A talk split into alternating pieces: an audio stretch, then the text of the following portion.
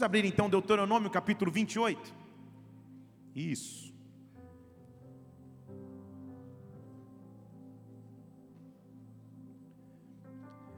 Deuteronômio capítulo 28. Eu creio, igreja, que Deus nos chamou nessa noite com um propósito específico. Deixa eu falar de novo para alguém além da primeira fileira dizer amém. Então vamos lá, vamos voltar de novo para editar no áudio. Igreja, eu creio que nesta noite Deus nos chamou com um propósito específico. Amém. Aleluia. Os céus vão se abrir sobre nós. Os céus vão se abrir sobre as nossas vidas. Os céus vão se abrir sobre as nossas histórias. Deus está aqui, a sua glória já está manifesta aqui, quando Ele é adorado, quando Ele é exaltado, quando Ele é reconhecido e entronizado, a sua presença se manifesta, e hoje Ele escolheu vir sobre nós com algo específico, Deuteronômio capítulo 28, versículo 12: O Senhor te abrirá o seu bom tesouro o Senhor te abrirá o seu bom tesouro. E antes que você vá para o Banco Central, ou para a Casa da Moeda, ou para o Dunkin' Donuts, não sei o que você acha ser um tesouro, ele diz: O Senhor vai abrir um bom tesouro, a saber, o céu. O Senhor vai abrir os céus, para quê? Para dar à tua terra chuva no tempo certo, para abençoar a obra das tuas mãos, para que você empreste às nações e não precise mais ter necessidade de pegar emprestado. Eu estou dizendo nesta noite: levante uma de suas mãos, o Senhor abrirá o seu bom tesouro, o céu, para dar chuva ao seu tempo sobre a tua terra. Espírito Santo de Deus, nós estamos aqui reunidos em tua casa, não há nenhum motivo de estarmos aqui ou razão razão para estarmos aqui, se a sua glória aqui não estiver, se a sua presença aqui não se manifestar. Por isso eu te peço, vem sobre nós de maneira sobrenatural, dá ordem aos teus anjos ao nosso respeito. Visita-nos, meu Deus, visita-nos, Pai. O Senhor conhece a individualidade de cada um dos teus filhos que aqui está. O Senhor sabe o que cada um precisa, o que cada um busca em ti. E o que eu peço, Senhor, manifesta aqui a tua glória, manifesta aqui a tua glória, manifesta aqui a tua glória Dá ordem aos teus anjos ao nosso respeito, Senhor. Neutraliza tudo que seria contrário ao teu agir, ao teu mover, ao teu derramar. E que aqui só existe espaço para manifestação integral do teu reino. Que o teu reino venha aqui neste lugar. Que a tua vontade seja feita aqui na terra, como no céu. Vai além do corpo, vai além da alma. E fala ao nosso espírito nesta hora. Ministra ao nosso espírito nesta hora. Vem sobre nós. Eu te peço, em o nome do Senhor Jesus Cristo Cristo. Amém e amém. Aplauda o Senhor, aplauda o Senhor porque Ele vive. Oh, oh, aleluia. Os céus estão preparados para serem abertos. É o que a Bíblia está me mostrando. Eu vou abrir o meu bom tesouro, o céu para te dar chuva no tempo certo, para abençoar a obra das tuas mãos, para que você empreste e não precise mais pegar emprestado. Os céus estão prontos para se abrirem os céus serão abertos sobre ti, os céus serão abertos sobre a tua casa, o céu será aberto sobre o teu ministério, o céu será aberto sobre o teu casamento, o céu será aberto sobre a tua profissão, o céu será aberto sobre a tua carreira, o céu será aberto sobre os planos que você tem tido em Deus, os céus vão se abrir. O que acontece quando o céu abre, igreja? Por que, que Deus insere em Sua palavra uma promessa como essa? Os céus vão se abrir eu posso abrir meu bom tesouro, o céu. Tesouro no original hebraico é a significação de estoque, armazenamento, depósito. Então é mais ou menos uma prateleira cheia ou uma dispensa cheia de provisão. E daqui a pouco ele vai naquele estoque chamado tesouro, pega o que é necessário e derrama. Estão comigo ou não? Então ele diz assim: Eu vou abrir o meu estoque. A dispensa está liberada. Não, você não está dando glória, então eu vou falar na, na, em português, na linguagem de hoje. Há 100 litros de gasolina à tua disposição. Aí você dá glória. Ah, agora melhorou. Há um posto aberto para você. Aleluia. É isso que ele está dizendo. A provisão que você precisa está à tua disposição, eu vou abrir o meu bom tesouro, eu vou abrir o meu estoque de provisão. Agora, sabe o que me chama mais atenção ainda?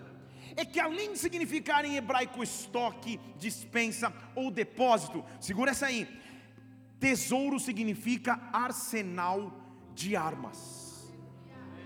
Então, deixa eu, deixa eu falar agora em português. Ele está dizendo assim: eu vou abrir o meu arsenal de armas para você. A luta que você enfrenta amanhã, a luta que você passa agora, o desafio que você tem para cumprir depois de amanhã. Deus está dizendo: Eu vou abrir o meu arsenal de armas para sobre a sua vida. Eu vou abrir meu arsenal de armas para te para te municiar com aquilo que você precisa. Um culto tem que ser uma experiência viva e real. E eu estou afirmando que você sai daqui hoje diferente de como entrou, porque Deus está te armando para a batalha que você enfrenta. Há um tesouro sendo aberto nos céus em teu favor. Dê um brado ao Senhor e adore neste lugar. Oh! Oh, então ele diz assim: O Espírito do Senhor, Isaías capítulo 61, versículo 1. O Espírito do Senhor está.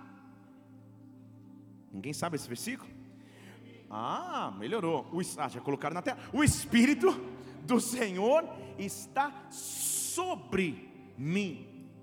Veio de cima e agora está sobre mim. Estão comigo? O Espírito do Senhor está sobre mim com um propósito. Ele me ungiu para pregar as boas novas aos mansos, para restaurar os contritos de coração, para proclamar liberdade aos cativos e abertura de prisão aos presos. O Espírito do Senhor está sobre mim, para que eu possa, versículo 2, apregoar o ano aceitável do Senhor, o dia da vingança do nosso Deus, para que eu possa consolar os tristes e ordenar aos que choram em Sião, que ao invés de cinzas agora eles tenham uma grinalda, uma coroa, que ao invés de tristeza e pranto eles tenham óleo de alegria versículo 3 eu estou lendo: vestes de louvor, ao invés de espírito angustiado, para que sejam chamados árvore de justiça, plantação do Senhor, e Ele seja glorificado. Quando o céu se abre, uma troca Deus nos propõe, vestes de louvor, ao invés de espírito angustiado, vestes de louvor, ao invés de espírito angustiado, Deus está abrindo o seu bom tesouro, a saber, o céu, e essa é uma noite de novas vestes. Quando Ele abre o guarda-roupa, tipo closet celestial, Ele está pronto para te dar novas vestes para a missão que Ele te deu, para a capacitação que você precisa, Ele pode e vai abrir o seu bom tesouro. E quando o céu abre, Ele troca espírito angustiado por vestes de louvor. Deus quer te propor hoje uma troca de vestes. É noite de roupa nova. De novo as mulheres falam aleluia, eu sei disso. Lucas capítulo 24. Eu quero te mostrar o que acontece quando o céu se abre sobre alguém. O que acontece quando o céu abre-se para que um bom tesouro seja liberado. Lucas capítulo 24, versículo 49. Jesus está dando uma ordem, quase que ordem final aos seus discípulos. E ele diz assim: Eis, Lucas 24, 49. Eis que eu vos envio sobre, está comigo aqui? Eis que sobre, então vem de cima. Eis que sobre vós envio a promessa de meu Pai. Você irá receber uma promessa. Fique, porém, na cidade, ou seja, não desista, permaneça, até que, fale comigo, até que até que do alto você seja revestido de poder, até que do alto, quando os céus se abrirem, você seja revestido com poder. Carabastej, eu estou aqui para dizer a ti nessa noite que tudo muda em tua história quando até que do Senhor acontece. O que eu estou dizendo é que Deus diz: fica, permanece onde você está, até que, até que, até que o céu se abra, até que a provisão chegue, até que a resposta aconteça, você vai ser revestido com um poder que você não esperava. Deus não te trouxe aqui por acaso nessa noite. Alguém aqui que precisa ouvir isso. O até que de Deus está chegando sobre ti, o até que de Deus está chegando sobre a tua história. Eu estou dizendo: os céus vão se abrir, os céus vão se abrir, os céus vão se abrir, os céus vão se abrir. Chegou o tempo dos céus abertos sobre a sua vida. Oh, então, pode aplaudir o Senhor se começou. Oh, fale revestidos de poder. Mas fale como se você já tivesse tomado o caldo verde da cantina. Fala revestidos de poder. Fale revestidos de poder. Só os salvos, falem. Os que querem ir embora, falem. Misericórdia. Eu vou, eu vou mudar a tua ideia daqui a pouco. Calma. A irmã até bradou. Calma, irmão, vai melhorar. Revestido de poder. Revestido. O Novo Testamento, diferente do, do original do Antigo, que foi escrito em hebraico, o Novo Testamento é em grego. E a palavra grega para revestido é literalmente envolvido, abraçado vestido. Estão comigo aqui? Literalmente envolvido, abraçado e vestido. A figura da palavra que eu melhor consigo explicar é: sabe aquela maquininha que você na adolescência perdia dinheiro? Que você colocava uma moeda ou uma nota de um real ou dois ou dez, e a máquina tinha uma garra para pegar um bichinho de pelúcia? E você tentava impressionar, pegar o bichinho de pelúcia para aquela menina que você gostava, acho que eu estou contando a minha própria história, mas. E a garrinha vinha, tentava agarrar o ursinho para levar para o outro lado. Quem sabe o que eu estou falando? Já perdeu dinheiro igual eu, muito bem. Eu, pelo menos, não consegui ganhar, a não ser muita dor de cabeça e alguns chutes na máquina, mas é mais ou menos isso. O revestido no original é algo que te abraça te levanta ao ponto que você não consegue mais colocar os pés no chão. Estão comigo? É o que te abraça, te envolve e você perde o controle sobre si mesmo. O que ele está dizendo é: quando os céus se abrem, o até que de Deus chega e você é revestido de poder, algo te envolve, te tira do ponto A, leva para o ponto B, coloca no ponto C, D até o Z, mas assume o controle da tua história. O que eu estou dizendo é que o até que do Senhor está à nossa disposição nessa noite. Os céus vão se abrir, os céus vão se abrir, Deus vai te envolver, Deus vai te abraçar, Deus vai te dar roupas novas. Roupa expressa características de sua identidade. Como você se veste mostra muito do seu estado de espírito, do seu gosto ou mau gosto pela moda. Se você é um skatista, todo mundo vê pela roupa que você usa. Se você é um playboyzinho, todo mundo, todo mundo vê pela tua roupa. Se você não tem estilo nenhum, todo mundo percebe pela tua roupa. A roupa te denuncia, ela é a tua identidade. Então, quando Deus está dizendo, eu posso revestir com poder, é como se Ele estivesse falando, eu posso tirar vestes antigas e revesti-lo com vestes novas. Mas essas vestes têm uma característica: elas vêm do meu bom tesouro, a saber, o céu. Elas são os meus arsenais de armas que eu reparei e preparei para vocês.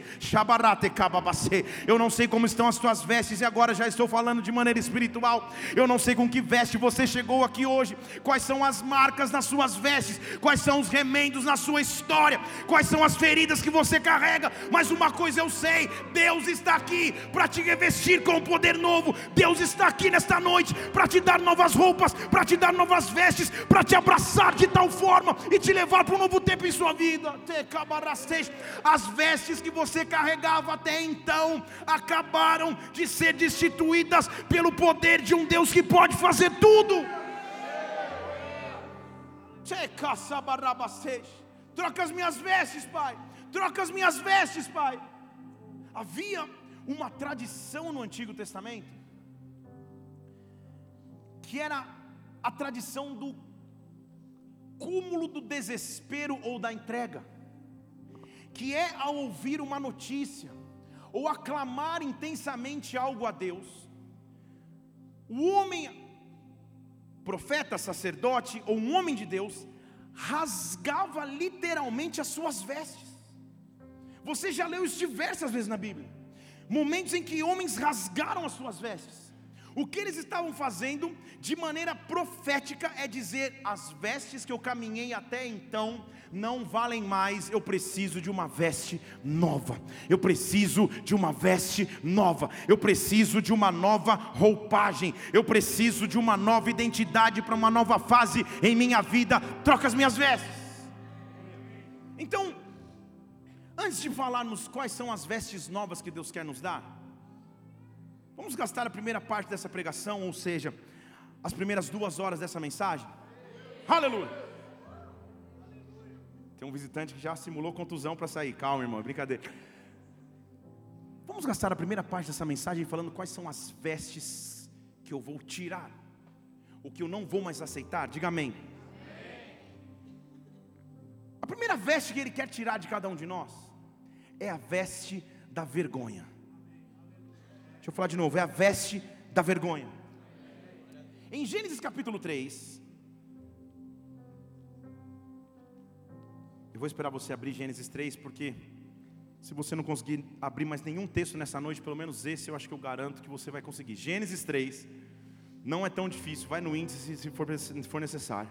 Mas Gênesis capítulo 3, fala de um momento em que o homem, colocado num ambiente perfeito por Deus, onde havia plenitude de provisão, plenitude de ecossistema, onde havia tudo que o homem necessitava, havia plenitude de comunhão com o próprio Deus. Fala do momento em que o homem, juntamente com a mulher, voluntariamente caem, tropeçam. E no versículo 6, você conhece a história. A mulher viu que a árvore era boa para comer e agradável para os olhos, desejável para dar entendimento, pegou o fruto da árvore e comeu, deu para o seu marido e ele também comeu. Então eles caíram, pecaram, os olhos foram abertos e passaram a conhecer que estavam nus, que estavam vulneráveis, que precisavam de uma roupa, porque perderam a sua identidade. Estão comigo? Porque roupa diz respeito à identidade, porque perderam sua afirmação no próprio Deus e foram rapidamente, cozeram folhas de figueira e fizeram para si aventais. Primeira ou primeiro registro de roupa ou de necessidade de roupa vem de um momento de vergonha. Talvez em sua história de vida, natural, ministerial, emocional, sentimental, você tenha muitas marcas de vergonha sobre as suas vestes. Muitos erros que você tenha cometido, muitos tropeços que você tenha atravessado, muitas situações difíceis que você viveu, que insistem em marcar as tuas vestes, que insistem em se colocar sobre ti, que insistem em marcar tua caminhada. Aquele casal estava assim, da noite para o dia, da comunhão intensa com Deus, da plenitude de alimento e de provisão, do domínio completo de um jardim. Agora eles estavam acuados, escondidos, cozendo folhas de figueira para se esconder vestes de vergonha. Sempre que há uma veste de vergonha, Deus tem um contra-ataque. Deixa eu voltar de novo para aqui, de novo, tá? Igreja, sempre que há uma veste de vergonha, Deus tem um contra-ataque. Ah, tá bem melhor. Uma terceira tentativa. Igreja, sempre que há uma veste de vergonha, Deus tem um contra-ataque. Deus tem um contra-ataque para a situação que você está atravessando agora, para a resposta que você precisa amanhã, para aquilo que você mais não sabe como resolver. Deus tem uma resposta. Eu disse: Deus tem uma resposta. Sabe o que acontece? Aquele casal vai lá, pega a folha da figueira e improvisa um avental. Deus fala: não, não vai ficar assim, não. Versículo 21 de Gênesis 3: O Senhor então fez túnicas de peles Olha a roupa aí que ele fez. Para Adão e a sua mulher, e os deu uma roupa e os vestiu. Estão comigo? Qual é a diferença em trocar uma folha de figueira por uma pele de animal? Dá tempo de pregar com, sobre isso? Aleluia, obrigado, Nayala. Dá tempo, bebê seguro, aleluia. Então, você estava pulando tanto no Galileu que eu falei, Senhor, me dá instrução, Pai. Pensei que ia nascer, muito bem, voltando. Ela estava, Galileu, meu Jesus. Qual a diferença em pegar uma folha de figueira e agora trocar a folha de figueira por uma pele de animal? Esse é a demonstração do contra-ataque de Deus. Para pegar folha de figueira não há sangue derramado, mas para fazer uma túnica de animal eu preciso derramar sangue. Perguntei se daria tempo de pregar sobre isso, então eu prego depois. Ele começa a contra-atacar com o sacrifício matando a natureza que ele iria confrontar, que era a natureza animal e carnal no homem. Não dá tempo de pregar, já falei. Mas o que ele faz é: se é para oferecer uma roupa, deixa eu começar a preparar o meu bom tesouro, o meu guarda-roupa, deixa eu começar a derramar sangue, deixa eu começar a apresentar sacrifício, porque o homem vai precisar, porque pelo seu erro ele vai sair do jardim e com folha de figueira ele não suportaria ou não resistiria. Então deixa eu acolhê-lo até o momento do sacrifício perfeito. O que Deus tem nesta noite é a solução definitiva para aquilo que você achava ser impossível, as vestes que você carregava de culpa até então, as vestes de engano até então, as vestes de vergonha até então. Receba de Deus o perdão pela tua caminhada, perdão pela tua história de vida, perdão pelos tropeços que você já cometeu, e só você sabe o quanto isso te assola, o quanto isso te persegue todos os dias. Quando eu creio num Deus que troca as minhas vestes, Ele troca a veste da vergonha por vestes de sacrifício. E nessa noite Ele está aqui trocando vestes de vergonha.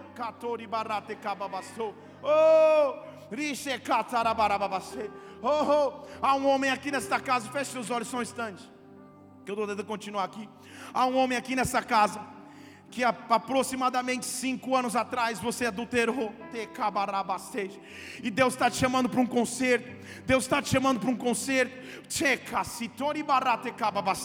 Deus quer trocar as vestes da vergonha por vestes sacrificiais, Deus está te oferecendo vestes novas, Deus está te oferecendo perdão. Oh,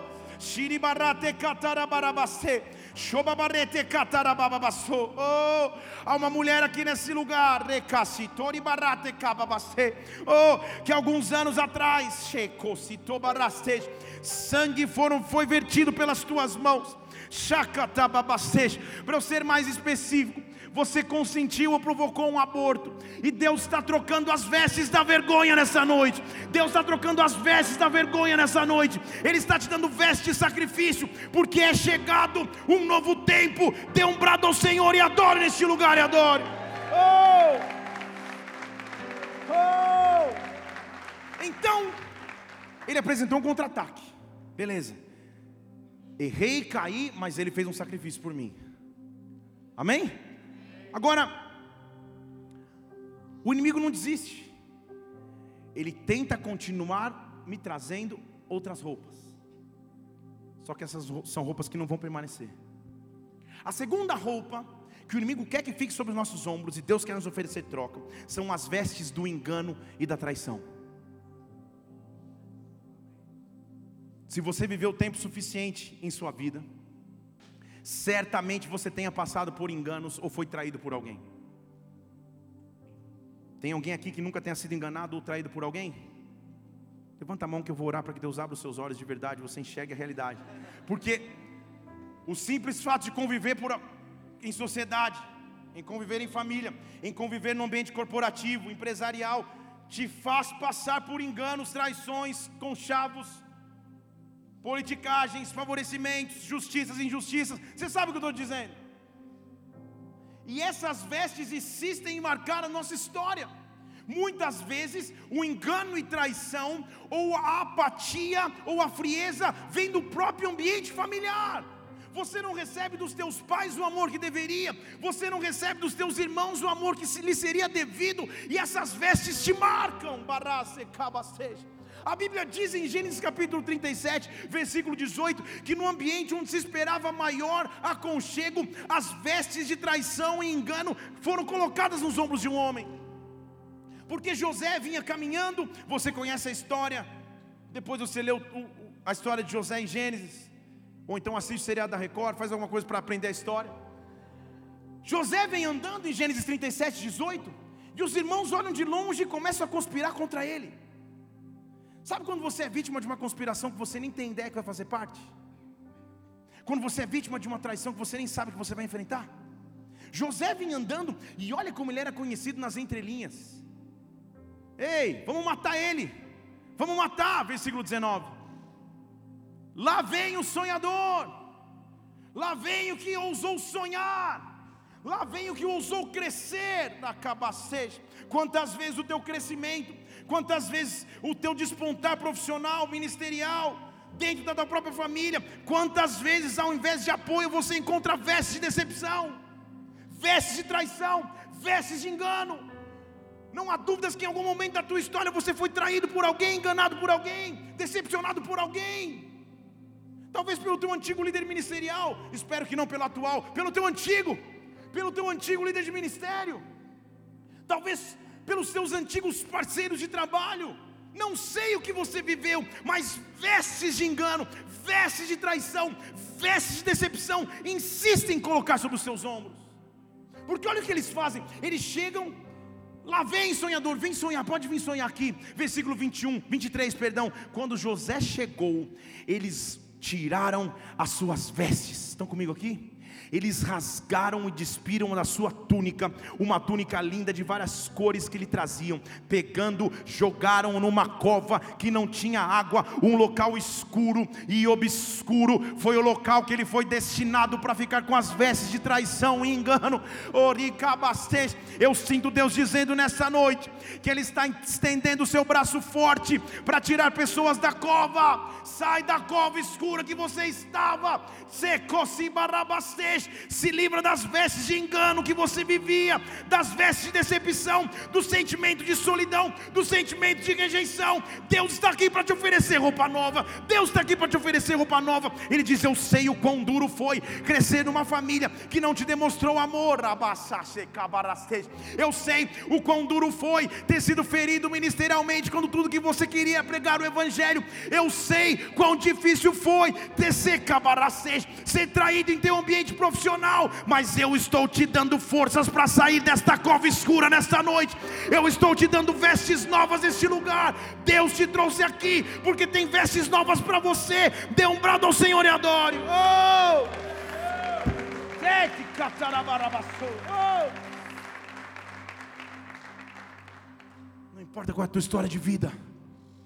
Sempre há uma tentativa de veste de traição, de decepção e de solidão.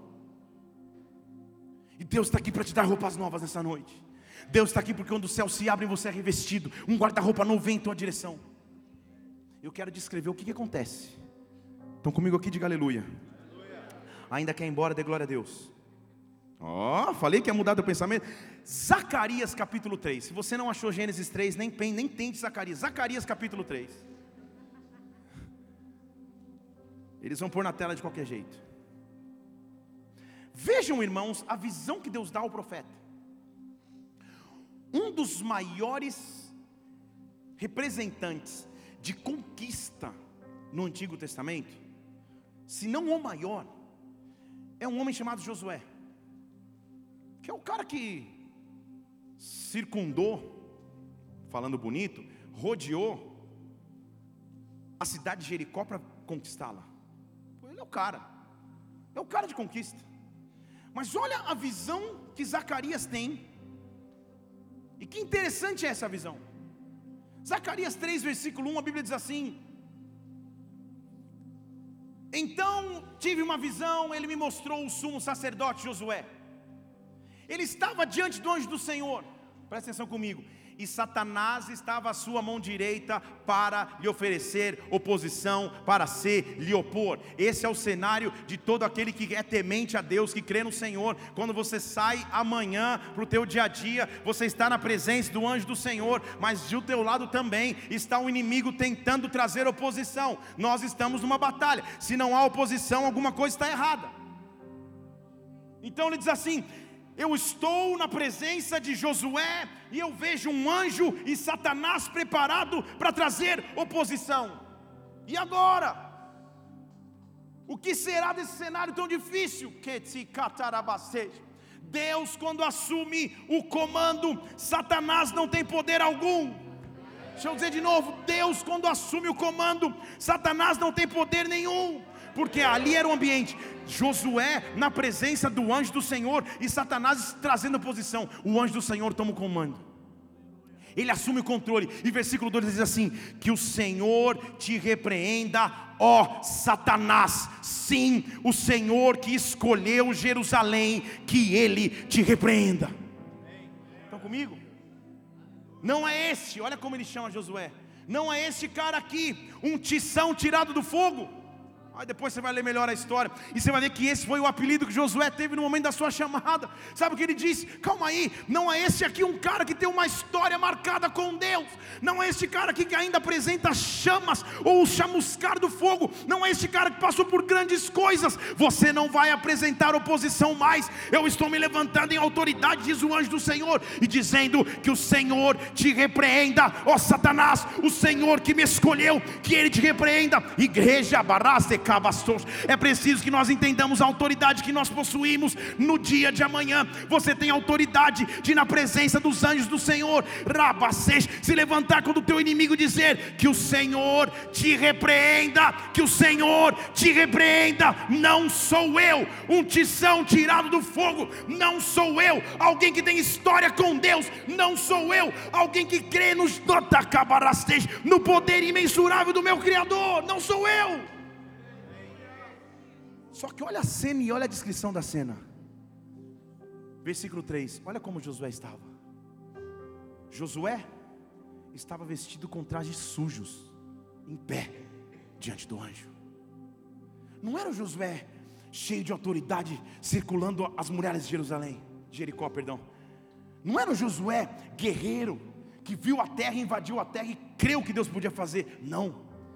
Era um Josué com trajes sujos cansado, decepcionado talvez. As muitas lutas e dificuldades traziam para Josué uma sujeira em suas vestes. Os sonhos e frustrações, na hora de contabilizar na balança, traziam mais sujeira do que limpeza. E ali estava Josué na presença de um anjo, mas estava sujo. Oh, quando o céu se abre, igreja, não importa com que roupa você chega na presença de Deus, mas importa com que roupa você sai. Não importa como você chega em sua presença, mas o importante é que você chegue. Não importa se você vem andando, correndo, arrastando ou sendo arrastado por alguém, mas o importante é que você venha. O importante é que você se apresente à presença dele. Racabastej. Josué estava com as vestes sujas, cansados na frente do anjo do Senhor, e o anjo dá uma ordem primeiro para Satanás. Ele diz: Satanás está repreendido. E depois ele dá uma ordem para os seus ajudantes. Ele fala assim: Então o anjo falou e ordenou para aqueles que estavam diante dele, dizendo: Tire esses trajes sujos troque as suas roupas, revista-o com roupa nova, tire-o com trajes sujos, chabarete cabarababastej. E a Josué, ele disse: Josué, eu apaguei a iniquidade diante de ti, e agora eu te vestirei com roupas de festa, e agora eu te vestirei com roupas de festa. Você chegou na minha presença sujo, maltrapilho, cansado, e você vai sair da minha presença vestido para a festa festa, vestido para a festa, vestido para a festa. Há uma glória de Deus aqui nesse lugar. Deus está trocando as tuas vestes, Deus está trocando a tua roupa. Oh! Oh! Deixa eu falar em português aqui. Oh, há pessoas que estão nesse lugar que estão voltando a sonhar, que estão voltando a sonhar em Deus. Deus está acordando de novo teu sonho profissional. Deus está acordando o ministro do Evangelho mais uma vez. Ele diz: Eu sei como a tua roupa estava suja até agora, eu sei como estava difícil até agora, mas você está na minha presença, filho. Eu estou trocando as tuas vestes, eu estou trocando as tuas vestes, eu estou te dando trajes de festa. Oh! Mas ele diz: além disso, versículo 5: põe na cabeça dele uma mitra limpa uma coroa. Colocaram então uma coroa em sua cabeça limpa e o vestiram, e o anjo do Senhor estava ali de pé. e o anjo do Senhor estava ali de pé.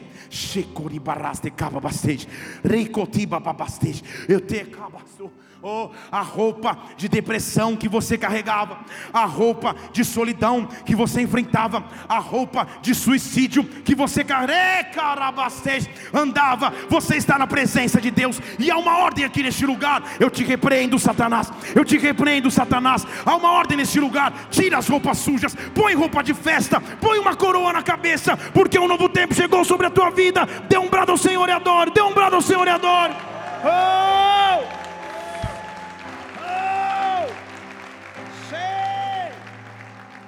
Continua, Josué, só tem uma condição para você não perder essa roupa. Versículos 6 e 7. Assim diz o Senhor dos Exércitos. Versículo 7: Se você andar nos meus caminhos, se você observar as minhas leis, você vai julgar a minha casa, você vai guardar os meus átrios, e eu vou te dar lugar entre aqueles que estão aqui. Você entendeu ou não? Se você andar nos meus caminhos e observar os meus preceitos, você vai ter lugar no sobrenatural, Josué. Você vai parar de andar no natural, você vai ser sobrenatural, você vai andar pelo impossível. Ouve então, versículo 8: Josué, sumo sacerdote, os teus companheiros que se assentam diante de ti, que são homens de poder, eu estou fazendo vir o meu servo, o renovo. Aí virou, aí virou Pentecostes. Estão comigo? Josué, o sofrimento vai acabar. Eu estou trazendo renovo em letra maiúscula. Isaías capítulo 11, versículo 1 diz que do tronco de Jessé brotaria um renovo. Da raiz de Davi brotaria um renovo. Ele está dizendo: Josué, a luta vai acabar. Eu estou trazendo um renovo. Josué, para você entender em códigos, versículo 9: Eu coloquei uma pedra diante de ti. Uma pedra que tem sete olhos. Você deu umas duas curtidas em, em, em foto do Instagram, já nem sabe o que eu estou falando. Sete é a representação de plenitude, de enxergar todos os lugares. O único onisciente, onipresente e onipotente é a pedra de sete olhos. Ele está dizendo: Eu coloquei diante de ti uma pedra de sete olhos, a pedra que os edificadores rejeitaram, que um dia vai se tornar pedra angular. E ele diz: Josué, ainda ninguém sabe, mas eu estou esculpindo a pedra. Eu estou trabalhando a pedra, eu estou fazendo uma escultura dessa pedra, e quando essa pedra tiver ponta, eu vou tirar a iniquidade da terra em um só dia. Josué, Rachabarastej, você ainda não sabe, mas ao trocar as tuas vestes, eu estou esculpindo a pedra angular, e esta pedra tem poder de redenção. Isso me dá autoridade, e dá a você autoridade para saber que quando eu chego na presença de Deus para trocar as minhas vestes, Ele está esculpindo algo para mim, Ele está construindo algo para mim mim. O meu Deus não desistiu de mim, Ele continua construindo em meu favor. Dê um brado ao Senhor e adore. Oh! Oh! Oh! Terminada a introdução, iniciando a palavra de hoje, eu quero te mostrar duas trocas de roupas transformar a nossa história. Você já está com a roupa limpa aí agora. Apocalipse diz que os 24 anciãos estão perante ele com vestes brancas. Você já está de roupa limpa. Já não há mais veste de vergonha, já não há mais veste de engano, já não há mais veste de fracasso, já não há mais veste de falência, já não há mais nenhuma veste suja. Você veio na presença de Deus, o anjo do Senhor repreendeu Satanás, trocou tuas vestes, está com uma coroa limpa. Entendeu até aí? Então agora é tempo de entender que troca é essa que eu preciso. Em 2 Reis capítulo 2, versículo 9, eles vão pôr na tela e diz de dois parceiros que passaram a caminhar junto em algum momento. E Eliseu não largava Elias. Eliseu ficava falando, Elias. Elias falava, eu vou até Gilgal, fica aqui, não, vou com você. Não, estou indo até lugar, não, vou com você. Até chegou um tempo que Elias falou, Eliseu, não estou entendendo. Versículo 9 de 2 Reis 2. Elias disse para Eliseu, falou assim, Eliseu, se você é da ficha 20, compareça ao ministério infantil. Ele disse a Eliseu, então é 9, tá? 2 Reis 9, versículo, não, perdão, 2 Reis 2, versículo 9. Então Eliseu está andando, eles olham para a ficha 20, vão ao ministério infantil e voltam para a história. Quando eles estão ali, Eliseu e Elias conversando, Elias vira e fala assim: Me pede então o que você quer que eu te faça. Que você não me larga? Me pede o que você quer que eu te faça antes que eu seja levado, que está quase a hora de partir. O que, que eu tenho que fazer por você? Aí Elias vira e fala, Elis, Eliseu vira e fala para Elias: Olha, eu quero porção dobrada. Volta, perdão. Eu quero porção dobrada do teu espírito. Oh, aleluia. Você está na vigília do fogo, você já até sapateia. Porção dobrada do espírito? Uau, que ousadia! Mas sabe que a gente entendeu o que ele estava pedindo? Eu falei esses dias isso aqui, uma quarta-feira. Na tradição judaica, igreja, no momento que o patriarca de uma família ia morrer, ele reuniu seus filhos para empretar bênção sobre eles. Você vai ser isso, você vai ser aquilo, você vai ser aquilo outro. Mas o momento mais importante era o momento da divisão da herança. E o filho primogênito recebia o dobro antes de todos os outros filhos. Então dava-se o dobro e depois dividia o restante com os outros filhos. Se tivesse 20, 15, 30, o primogênito ganhava a porção dobrada. Estão aqui? Então, quando Eliseu está conversando com Elias, e quando ele indaga e diz: O que, que você quer que eu te faça? E ele diz: Eu quero porção dobrada. A resposta de Elias é: Você pediu algo difícil. Agora sim, versículo 10. Você pediu algo difícil. Todavia, se você não desistir, se você estiver comigo até o fim, vai acontecer. Você entendeu qual era o pedido de Eliseu para Elias? Eliseu, minha preocupação não é dobro, triplo, quádruplo, quíntuplo. Minha preocupação é que eu quero ser chamado de seu filho. Eu quero ter a porção que só um filho pode ter. Deixa eu falar em português aqui para esse lado. Eu quero poder carregar o teu legado. As pessoas, quando olharem para mim, elas têm que saber que eu sou teu filho, Elias. Elas têm que saber que eu carrego o teu profético. Eu não estou interessado na quantidade ou qual a quantidade de unção que eu vou carregar. Eu quero ser o teu filho. Eu quero ser chamado de filho. Elias, eu quero ser chamado de filho. Shabarete cababasteja. Elias disse: Ah, é difícil. Como você vai ser meu filho? Fica aí, não desiste. Se você não desistir, talvez aconteça. E aí, como era um dia normal entre dois profetas, eles estão andando, chega um carro de fogo, tipo normal, dia normal. Chega um carro de fogo, cavalos de fogo, separam um e outro, e Elias sobe no céu num redemoinho. Pensa numa vigília do fogo ao, ao quadrado, ao triplo, ao cubo. O redemoinho leva embora. Eliseu diz na linguagem daqueles tempos: a casa caiu, porque ele diz: Israel, Israel, carros, cavaleiro, então, clama para tudo quanto é lugar e não viu mais. Mas ele se prepara para receber o novo porque ele pega as suas vestes atuais. Vocês estão aqui? E rasga, se eu vou ser filho, se a minha vida vai ser inaugurada em algum momento, eu vou rasgar. O que, que eu tenho de garantia? Só uma promessa. Estão aqui comigo? Só uma promessa. Porque talvez você não saiba, eu vou te explicar que no dia que Eliseu foi chamado por Elias, ele estava lavrando com a junta de bois, com a duodécima, 24 bois, e quando ele estava passeando ali, lavrando com os bois, Elias passou por ele e jogou sobre ele uma capa. Ele ficou tão desesperado, falou: O que aconteceu? vou abandonar tudo. Não, não sei o que eu te fiz. Calma, fez um churrasco, matou os bois e começou a andar com Elias. Então o que ele estava dizendo é: Senhor, se a capa já caiu dos meus ombros uma vez, eu vou rasgar as vestes porque vai cair de novo. Se o Senhor já me prometeu algo,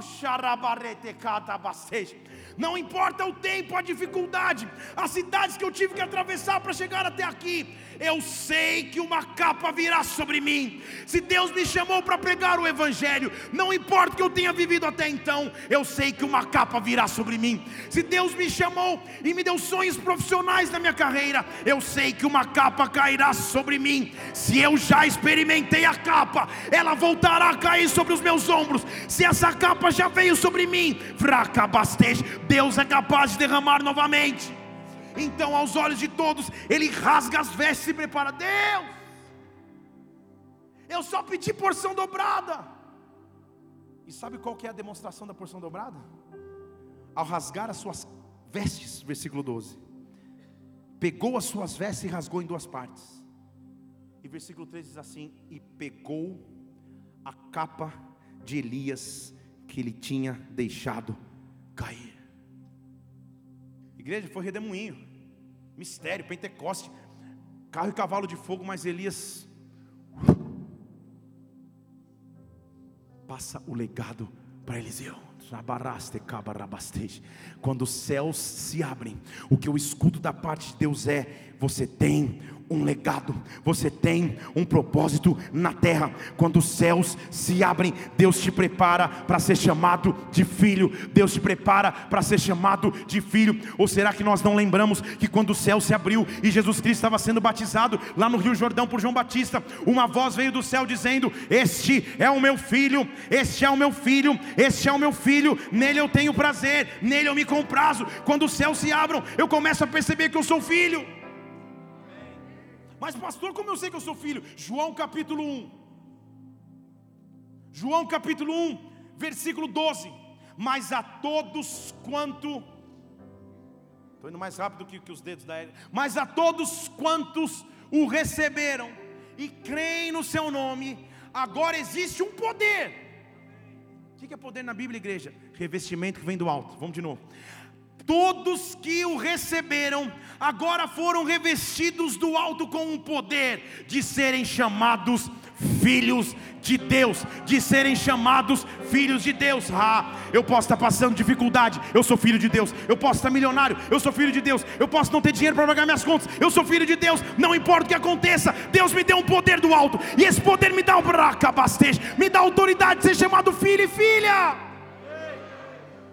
E se Eliseu carregou o legado de Elias, que foi considerado seu filho, estão aqui? Que vestes que nós poderíamos usar? Todos quanto o receberam e creram, têm um poder de serem chamados filhos de Deus. Então a próxima vez, marque aí na tua agenda, põe no teu, no, no teu notes, no teu iPad, anota na tua mão, que alguém chegar para você e falar: Olha, não, todos são filhos de Deus. Vem aqui comigo. Você recebeu? Você creu? Senão você não tem esse poder. Estão aqui? Você recebeu, você creu? Você tem esse poder. Você foi revestido do alto. Você foi revestido do alto. Malaquias capítulo 3, versículo 18 diz que há diferença entre quem serve e quem não serve a Deus. Sabe o que eu estou dizendo? Quando você se levantar amanhã, quando você pisar no teu local de trabalho amanhã, quando você for no teu local de estudo depois de amanhã, quando você começar a conviver com a tua família, há um poder que te reveste e esse poder diz que você é filho. Há um poder que te reveste.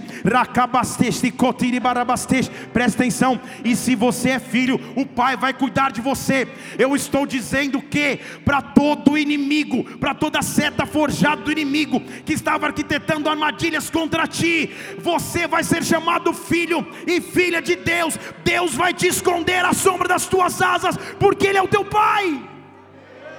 Oh, oh. O Verbo se fez carne, versículo 14, habitou entre nós nós vimos a sua glória, glória como filho unigênito do Pai. Eliseu, para receber uma capa, se rasgou, se esvaziou. Jesus Cristo, ao vir à terra, Colossenses diz que, mesmo sendo Deus, ou tendo autoridade para ser Deus, não teve como usurpação ser igual a Deus, mas antes a si mesmo esvaziou-se. Estão comigo? Sabe o que Jesus Cristo veio fazer aqui, igreja? Me dá a chance de ter uma roupa. Me dá uma chance de revestimento. Porque a Bíblia diz, em Mateus capítulo 27, versículo 27, estou terminando aqui. Que Jesus está chegando no momento de sua morte. O levaram ao pretório que é uma tipo uma antessala da corte, e reuniram-se em torno dele toda a corte. Lembra que a Bíblia diz que ele teve que se esvaziar? Estão comigo aqui? Então ele está na presença daqueles que poderiam julgá-lo. E sabe o que a Bíblia diz que acontece versículo 28? Então o esvaziaram e o revestiram. Então, despindo-o, colocaram sobre ele um manto vermelho. Meu Deus, não é para Então, tirando as suas roupas, rasgando as suas vestes, colocaram sobre ele um manto. Ele estava começando a ser revestido. Ele estava começando a a ser revestido com algo para poder me entregar algo. Então, fizeram uma coroa de espinhos. Não era de glória, era de espinhos. Na mão direita uma cana. Se ajoelhavam diante dele escarnecendo, dizendo: Salve, Rei dos Judeus! Salve, Rei dos Judeus! Tipo um stand-up comedy com ele. Pior, cuspiram nele, bateram com a cana na sua cabeça. E ele aguentou quieto, de acordo com Isaías 53, sem reagir, sem responder, porque ele precisava vestir essa roupa por mim e por você. Porque eu tinha que ter autoridade e oportunidade de usar uma roupa nova, ele tinha que se revestir por mim. Então, quando terminaram de escarnecê-lo, no manto ninguém pode tocar, porque o manto é a figura da autoridade tiraram o seu manto, versículo 31, e colocaram sobre eles vestes, e o levaram para ser crucificado. Estão aqui? Vestes, irmãos, que seriam manchadas pelo sangue, vestes que seriam marcadas pelos flagelos da cruz, vestes que eu e você poderíamos usar, deveríamos usar. Quando ele na cruz veste-se com roupas naturais, ele está ali assumindo a veste do engano que antes era minha, a veste da traição que antes era minha, a veste da culpa e acusação que antes era minha, ele está se vestindo no meu lugar. Vocês estão comigo aqui? Ele está se vestindo no meu lugar. Eu não sei contar você, mas eu tenho que adorar um Senhor que todos os dias da minha vida, que todos os dias da minha história, oh meu Deus, me dá a oportunidade de continuar avançando, porque um dia vestiu uma roupa por mim. Oh! Agora, tudo que acontece na Bíblia tem paralelos. Se Elias tinha que ser pai para Eliseu, e ao subir aos céus ele lança a sua roupa, Jesus Cristo tinha que fazer algo semelhante. Se a Bíblia faz sentido e ela faz. Então aqui, Jesus Cristo ao subir, ele tinha que deixar marcado que eu não tenho mais compromisso com essas vestes. E a Bíblia também diz que ao chegar na cruz, ele chegou na presença do acusador, rasgou o escrito de dívida que me era contrário, rasgou, rasgou o escrito de dívida que me era contrário, cravando-a na cruz, para que fosse marcada pelo sangue. E olha o que acontece, versículo 35 do mesmo Mateus 27. Depois de crucificarem Jesus Cristo, rasgaram as rasgaram as suas vestes, vestes cheias de sangue, rasgaram as suas vestes e lançaram sorte sobre ela, espalharam as vestes por todos os lugares, repartindo sobre si as vestes, deitaram sortes. Como Elias, ao subir aos céus, não levou vestes consigo, mas deixou vestes para Eliseu. Jesus Cristo, ao se sacrificar na cruz, rasgou a veste que seria a veste suja que eu usaria, para que hoje eu pudesse andar em autoridade autoridade, para que hoje eu pudesse andar em autoridade, para que hoje eu pudesse andar com uma roupa nova. Deus está aqui nesse lugar, oferecendo uma troca de roupa. Os céus estão se abrindo, o bom tesouro chamado céus está vindo nesse lugar. Oh, eu não sei como você viveu até então, mas eu quero te liberar uma palavra profética que está descrita em Isaías 52. Oh, oh, oh Oh, não é a veste que você carregou até agora que vale. Não é a veste do vício que te aprisionava. Não é a veste da pornografia que te perseguia, não é a veste da imoralidade que batia na sua porta, não é a veste da solidão que se insistia em te envolver, não é a veste da depressão que você carregava até então, não é a veste do desânimo, da traição, da ferida, mas Deus está aqui te oferecendo uma nova veste, e Ele está dizendo em Isaías 52: desperta, desperta, se vista com força, coloque os teus vestidos de festa, porque nunca mais entrará em ti incircunciso nem imundo. Chacabaracete, nunca mais as tuas vestes serão sujas, ele está dizendo. Versículo 2: sacode o pó, levanta-te e se assenta no lugar de comando, Jerusalém. Solta as ataduras do teu pescoço, ó preso de Sião, porque assim diz o Senhor: por nada você foi vendido, e sobrenaturalmente, sem dinheiro, você vai ser resgatado. Há uma nova roupa, a minha e a tua disposição. Para mim, não importa como você entrou aqui, mas importa muito como você vai sair. E Deus está te dando uma chance de vestir uma roupa nova, de vestir uma roupa nova. Sacode o pó, levanta-te, desperta, talvez essa palavra tenha sido para você. Talvez você esteja nesse local esteja clamando a Deus. Muda as minhas vestes, troca as minhas vestes, troca as minhas vestes. Troca as minhas vestes, troca as minhas vestes. Santo Espírito de Deus, se você é esta pessoa,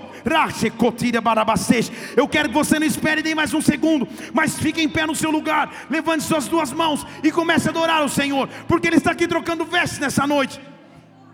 Talvez você esteja com as vestes sujas, cansadas, desanimadas, mas Ele está aqui dizendo: sacode o pó, levanta-te, desperta, veste, coloca teu vestido de festa, coloca tua fortaleza de novo.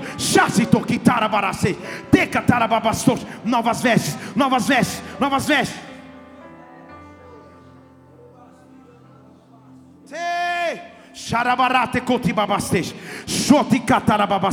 Põe as suas vestes ministeriais de novo. Põe as suas vestes profissionais de novo. Põe as vestes do teu casamento de novo. Deus está limpando as suas vestes. Te dando chances de caminhar com vestes limpas novamente. Oh! Nós vamos começar a adorar o Senhor. Adore-o, porque Ele está aqui trocando vestes nessa noite. Levante suas mãos e comece a adorar. Oh! Eis-me aqui prostrado outra vez Pra tudo entregar. Oh! Pra tudo entregar.